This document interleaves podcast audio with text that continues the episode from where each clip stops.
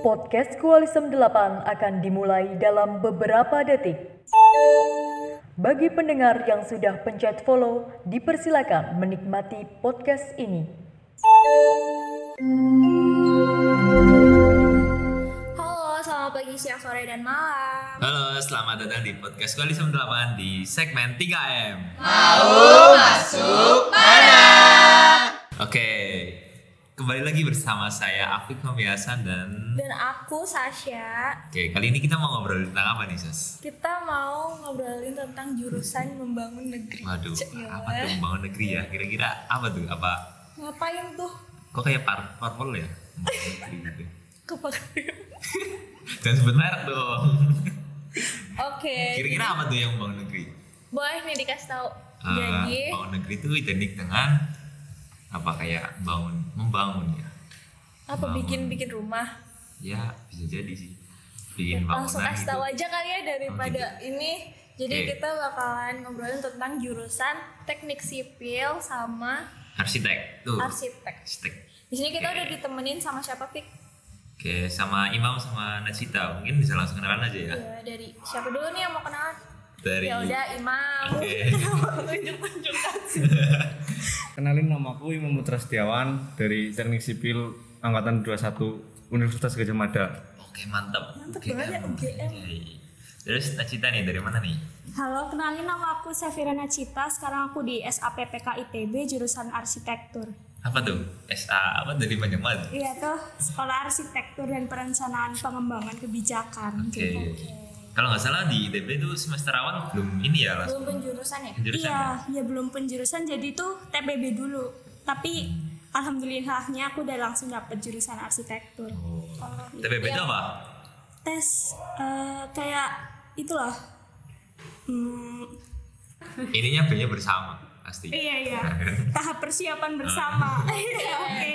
Nah, yang bisa dapet kayak kamu tadi udah dapet arsitek tuh. Iya. Nah itu tiap cara masuk beda-beda atau gimana? Iya, jadi cara masuknya beda-beda, kan ada SNM, SBMPTN sama SM tuh. Kalau SNMPTN ada peminatan, kan SAPPK ada dua jurusan tuh, arsitektur sama perencanaan wilayah kota. Tapi kalau SNM kalian bisa langsung peminatan gitu ke perencanaan wilayah kota. Kalau seleksi mandirinya bisa arsitektur gitu. Berarti yang belum dapat tuh yang SBMPTN. Iya. Nanti mereka rebutan atau gimana tuh? Iya, sistemnya jadi rebutan gitu. Di TPB kayak besar-besaran nilai. Jadi yang biasanya kalau di fakultasku kan yang arsitektur sama PWK tuh, yang passing grade-nya lebih tinggi tuh arsitektur, jadi harus lebih effort gitu. Jadi maksudnya ada effort, pilih nanti jurusan juga ada lagi. Cukup beda ya kalau di ITB ya. Kalau di UGM sama ya, sistemnya kayak univ lain gitu. Sama. Jadi masuk langsung milih jurusan gitu ya. Iya. Oke. Terus kayaknya langsung masuk aja nih ya, Sas. Iya. Kayak ini enggak sih diceritain tentang jurusannya masing-masing? Jangan dulu, ini apa, kenapa sih mau milih sipil sama arsitek gitu kan? Kayaknya menarik gitu loh. Oke. Jadi siapa yang mau cerita dulu? Kalau aku sih kayak ngelihat prospek kedepannya. Kalau sipil masih banyak peluang-peluang kerja gitu. Oke. Prospek kerja ya. Kalau Nacita gimana nih? Kalau aku milih jurusan arsitektur tuh dasarnya kayak aku suka gambar gitu kan. Terus juga ya sih sama kayak Imam, kayak prospek kerjanya pembangunan di Indonesia pasti akan masih berjalan terus kan. Jadi gitu. Kalau sipil sama arsitek kan kayak terkenalnya kayak gambar gitu ya. Benernya kalau nggak bisa gambar tuh gimana sih? Kalau di sipil masih nggak apa-apa sih kalau di sipil. Kalau di arsitek gimana? Kalau di sipil kan gambarnya nggak se-perfect di arsitek lah. Kayak masih ada kesalahan gitu ya? boleh. Kalau arsitek gimana? Kalau arsitek sebenarnya skill gambar dibutuhin sih, tapi yang nggak harus jago-jago banget, yang penting bisa aja bisa gambar gitu. Oke, berarti buat teman-teman adik-adik yang kayak pengen masuk arsitek sama sipil tapi kok kayaknya nggak bisa gambar itu nggak ada. Masih apa ya, masih ada harapan gitu ya. Masih bisa belajar gitu. Oke. Terus yang selanjutnya boleh diceritain tentang jurusannya masing-masing itu kayak gimana? Iya, kayak matkulnya, belajar itu gimana gitu loh. Mungkin tugas-tugasnya. Kalau dari tugas sih kan katanya kan gambar-gambar gitu ya. Kalau nggak punya skill gambarnya nggak apa-apa, soalnya sekarang banyak software kan, pakai software gitu, AutoCAD, SketchUp gitu. Okay. Kalau dari mata kuliahnya gitu? Mata kuliahnya kalau aku kan masih dasar semester 1, ya sama kayak SMA, fisika, kimia, kalkulus, statistika, PKN, Pancasila, cuma ketambahan gambar teknik sipil. Oke, kalau Cita gimana nih semester 1? Semester 1 di ITB tuh ya kan ada TPB tadi tuh. Jadi mata kuliahnya juga dasar kayak matematika, kalkulus gitu, fisika, kimia, sama ada pengenalan itu jurusan gitu. Kayak aku DPP arsitektur, nanti kayak kita lebih mengenal ke jurusan kita, kayak nanti ada tugas buat sketsa gambar atau gimana gitu. Oke. Iya.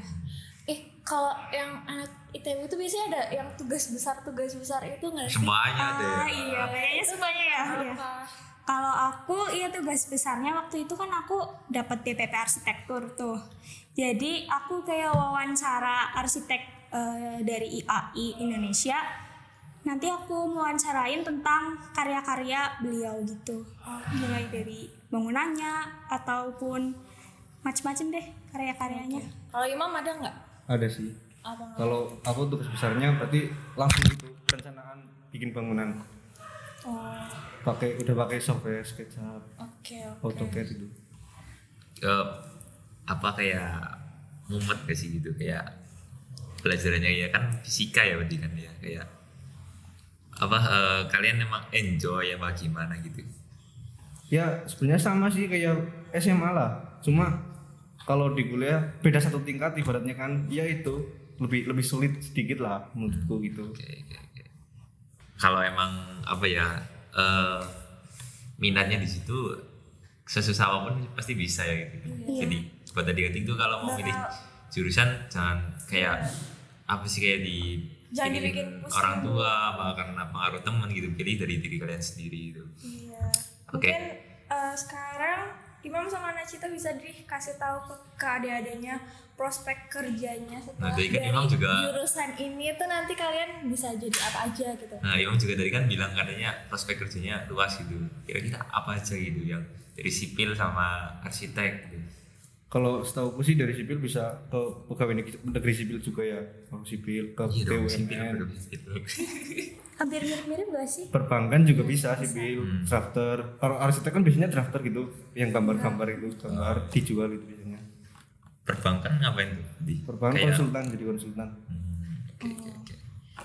Arsitek? Kalau arsitek sih biasanya kayak jadi konsultan gitu, kayak desain bangunan, kayak bisa jadi kontraktor gitu, sama di BUMN juga banyak dibutuhin sih.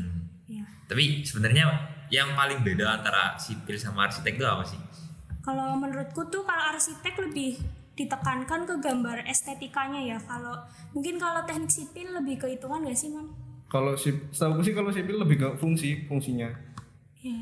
Kalau arsitek kan kayak itu estetika. Aku pernah lihat di TikTok nih, yang intinya kalau anak arsitek tuh bikin aja yang bagus gambarnya, urusan berdiri apa kayaknya urusan jurusan sebelah gitu.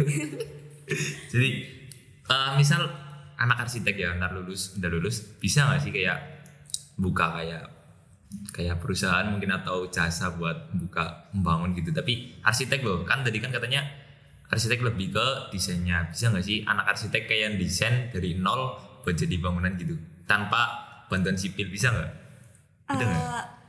Kalau di arsitek sih juga bakal diajarin kayak fisika bangunan mungkin, tapi yang nggak sedetail si teknik sipilnya. Jadi lebih ke desainnya sih kalau arsitektur itu. Berarti bisa ya kayak ngerancang bangunan dari nol gitu pakai jasa arsitek, bisa gitu ya. Iya, tapi lebih baiknya harus sama collab gitu ya. Iya, collab dong. Okay. Terus nih tadi kan dari ITB sama UGM, kira-kira buat passing grade nih. Kalian berdua kalau boleh tahu nih lewat jalur apa nih masuk ITB sama UGM? Kalau aku UM utul. Terus Nacita? Kalau aku lewat SM. Ini kalau kalian mau tahu ya, Nacita tuh keterima bermodif. Enggak, itu cuma hoki doang sih. Ya, mungkin. Spill dong biar adinya tuh semangat gitu. 3 ya di SBM. Iya, SBM-nya aku di arsitektur Undip, sama UM-nya di Farmas UGM. Mantap banget ya. Terus UM-nya 2 berarti ya. Iya sih, arsitektur ITB. Yang diambil di ITB arsitek. Mantap. 3 unit berbarengan. Mantap. Tapi banyak yang anak Sumada gitu enggak sih? Kayak yang diterima di beberapa PTN. Iya sih. Ya emang tahunnya gitu, tahun 21 lumayan sih. Ya tadi ya, belum kejawab ya kayaknya yang passing grade-nya itu. Oh, kalau dari kalian tahu nggak? Kalau dari SAPPK ITB tuh SBMPTN-nya kayak daya tampungnya kan 54. Untuk perbandingannya sekitar 1:30 gitu. Berarti terus skor UTBK-nya sekitar 6, rata-rata mungkin sekitar 670 sampai 680 ya. Tapi temanku sih kemarin ada yang 660 keterima sih. Oke. 660 ya. Bisa banget tuh siap-siap kalian yang pengen samaan kayak Nacita. Jadi mungkin kalau di UGM juga hampir sama ya segitu ya. Iya. SPM itu 600 sekian. Sekitar segitu sih. Oke. Jadi kalau adik-adik nih yang mau masuk arsitek atau sipil di UGM atau di ITB itu UTBK palingnya ya 600 ke atas lah biar aman gitu ya. Yang lebih aman lagi kalau udah 700 nggak sih? Udah tenang banget. Sekarang boleh diceritain dong kayak tips and trick buat adik-adiknya nih supaya bisa kayak kalian gitu. Biar masuk ke sipil atau iya, biar masuk ke arsitek gitu. Kalau dari aku sih yang penting kan kita SMA ada ke perguruan tinggi ada beberapa jalur tuh, SNM, SBM sama SM. Nah, menurutku yang harus kita siapin tuh yang jelas pasti tuh SBMPTN kan. Kalau SNMPTN anggap aja bonus doang gitu. Jadi untuk persiapan SBMPTN pastinya kan UTBK tuh, jadi harus ya siap belajar, ikut tryout ataupun les-les gitu. Ya sih, Mam. Kalau aku nggak pernah ikut les sih. Iya. Ya gimana tuh Imam tuh bisa masuk UGM tuh gimana tuh? Yang jelas banyakin doa. Iya, gua doa bener sih. Yang paling penting doa. Mendekatkan diri ke Tuhan aja ya gitu mungkin. Oke, nih buat adik-adik kelas nih yang mungkin kayak masih bingung antara SBM, SNM sama SM tuh. Kalau SNM dulu ya. SNM tuh yang jalur rapot yang dari nilainya dari semester 1 gitu kan. 5 semester di rata-rata terus di ranking nanti dari sekolah terus buat daftar ke universitas gitu. Kalau SBM yang UTBK yang ujian bersama gitu. Terus yang SM itu yang ujian mandiri. Dari jadi, tiap-tiap univnya ya. Ya, kalau SM tuh dari apa kayak ketentuan-ketentuannya dari univnya sendiri. Kalau SNM sama SPM itu dari LTMPT lembaga apa tinggi masuk perguruan tinggi. Jadi kalian kalau bisa tuh follow Instagramnya, Twitternya biar kalian nggak ketinggalan info. Nah, ya, dibunyi loncengnya. Iya. Terus nih kan tadi ada yang les, ada yang nggak les. Terus kayak belajarnya atau persiapannya gitu gimana sih? Kalau dari aku sih lebih ke banyakin ngerjain soal lah, biar tahu gimana bentuk-bentuk soal yang nanti akan dihadapin itu. Kalau belajar materi-materi gitu doang nggak cukup sih menurutku sih. Oke, berarti timbangin ya antara lihat materi sama latihan soal. Gitu. Oke, kalau Nacita gimana nih? Iya sih sama, kalau aku juga banyak latihan soal. Terus karena jarak waktu SBMPTN kan mepet ya bulannya, bulan April sekitar kan. Jadi kita kayak harus ngejar materi dengan cepat kayak. Terus juga buat kayak prioritas-prioritas bab yang sering keluar atau apa. Jadi kita harus belajar secara efisien gitu. Ya berarti kita juga harus cari-cari info ya, apa aja sih bab yang sering keluar di SBMPTN gitu ya. Benar. Tapi terus juga kalau itu misalkan kalian nggak paham sama satu bab gitu, udah lewatin aja. Kalian optimalkan itu bab-bab yang kalian pahami. Jadi kita belajarin yang kita paham dulu, yang gampang dulu, yang terus dimaksimalin gitu ya. Kalau yang ibaratnya susah paham sama sekali udah biarin aja. Ya, antara dibiarin, memang kalau udah bener-bener udah nggak masuk, berarti udah biarin. Terus yang bisa dioptimalin gitu ya, dimaksimalin. Ya terus menurutku juga kan soal UTBK tuh dirangsang nggak kayak harus diselesaikan semua kan, karena waktunya mepet, sempit gitu ya Mam. Iya, jadi yang cari trik-triknya gitu ya. Iya, berarti kayak kerjain yang kalian bisa dulu, yang susah-susah nanti kalau ada sisa waktunya gitu ya. Iya. Apa lagi nih, Sas? Nggak tahu. Mungkin ada kayak pesan-pesan buat tadi kan kelas nih. Karena kan jurusan membangun negeri, teknik sipil sama arsitek tuh kayak wah banget gitu nggak sih? Ya. Mungkin kalian mau ngajak adik-adiknya supaya ikut ke jurusan kalian. Nah ya ada. Karena di sini seru banget loh. Gimana gitu? Kalau dari aku sih buat nentuin jurusan pastinya harus sesuai sama minat bakat kalian. Pikirin matang-matang dari sekarang, mumpung masih ada waktu buat cari-cari jurusan yang kalian mau. Terus untuk arsitektur, kalian kalau mau arsitektur masuk aja karena jurusannya asik, bakal banyak gambar-gambar gitu, jadi nggak ngebosenin. Cocok banget ya yang buat yang suka gambar. Berarti gitu. Sering ya, berimajinasi gitu ya. Iya bisa. Banyak ide kreatif. Kalau Imam gimana nih? Kalau dari aku kalau masuk sipil ya masuk aja, soalnya kan kayak sipil terkenal sama kerjanya kan nggak bisa kerja sendiri gitu, kerja sama gitu.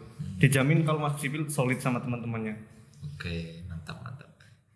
Terus juga kayaknya aku pernah dengar nih kalau sipil tuh luas banget gitu gak sih, kayak ditambang di ininya di mana aja tuh dibutuhin gitu gak sih. Kayak itu buat adik-adik yang minat sama sipil sama arsitek dipersiapin yang baik, udah di spill kan cara-caranya, terus passing grade-nya, terus persiapannya gimana, disiapin dari sekarang gitu. Jangan sampai nanti nyesel di akhir gitu kan. Ya kan penyesalan selalu ada di akhir gitu. Sama ya kayak yang tadi. Iya nggak apa-apa kan, ini nggak tahu uploadnya kapan.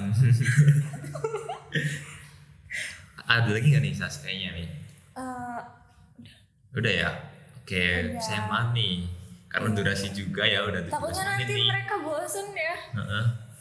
Kayak sebenarnya masih banyak pertanyaan tapi karena durasi juga. Mungkin nanti kalau misalkan ada pertanyaan-pertanyaan kalian yang belum terjawab, bisa ditanyain pas koalisi. Spill IG enggak apa-apa, spill IG. Oh iya, atau mau tanya-tanya langsung nih ke Nacita atau ke Imam, Instagramnya ya cari sendiri ya. Spill aja enggak apa-apa. Oh, boleh. Emang boleh. Gimana nih? Cari aja sih Imam Putra Setiawan. Oke. Imam Putra Setiawan tuh. Kalau Nacita mau spill IG? Iya bisa, boleh banget kalau mau tanya-tanya tentang arsitektur, follow IG ku @sefirah_nacita. Oke. Kayaknya udah ya Sas, karena waktunya udah dikode nih sama PDD. Iya, kasihan nanti ya kalau editnya panjangan.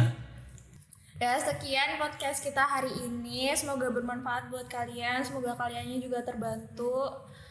Semoga buat narasumber yang udah mau ngasih info, dilancarkan kuliahnya, sehat-sehat, dipermudah segala tugasnya, terus lulus tepat waktu. Ada waktu buat istirahat.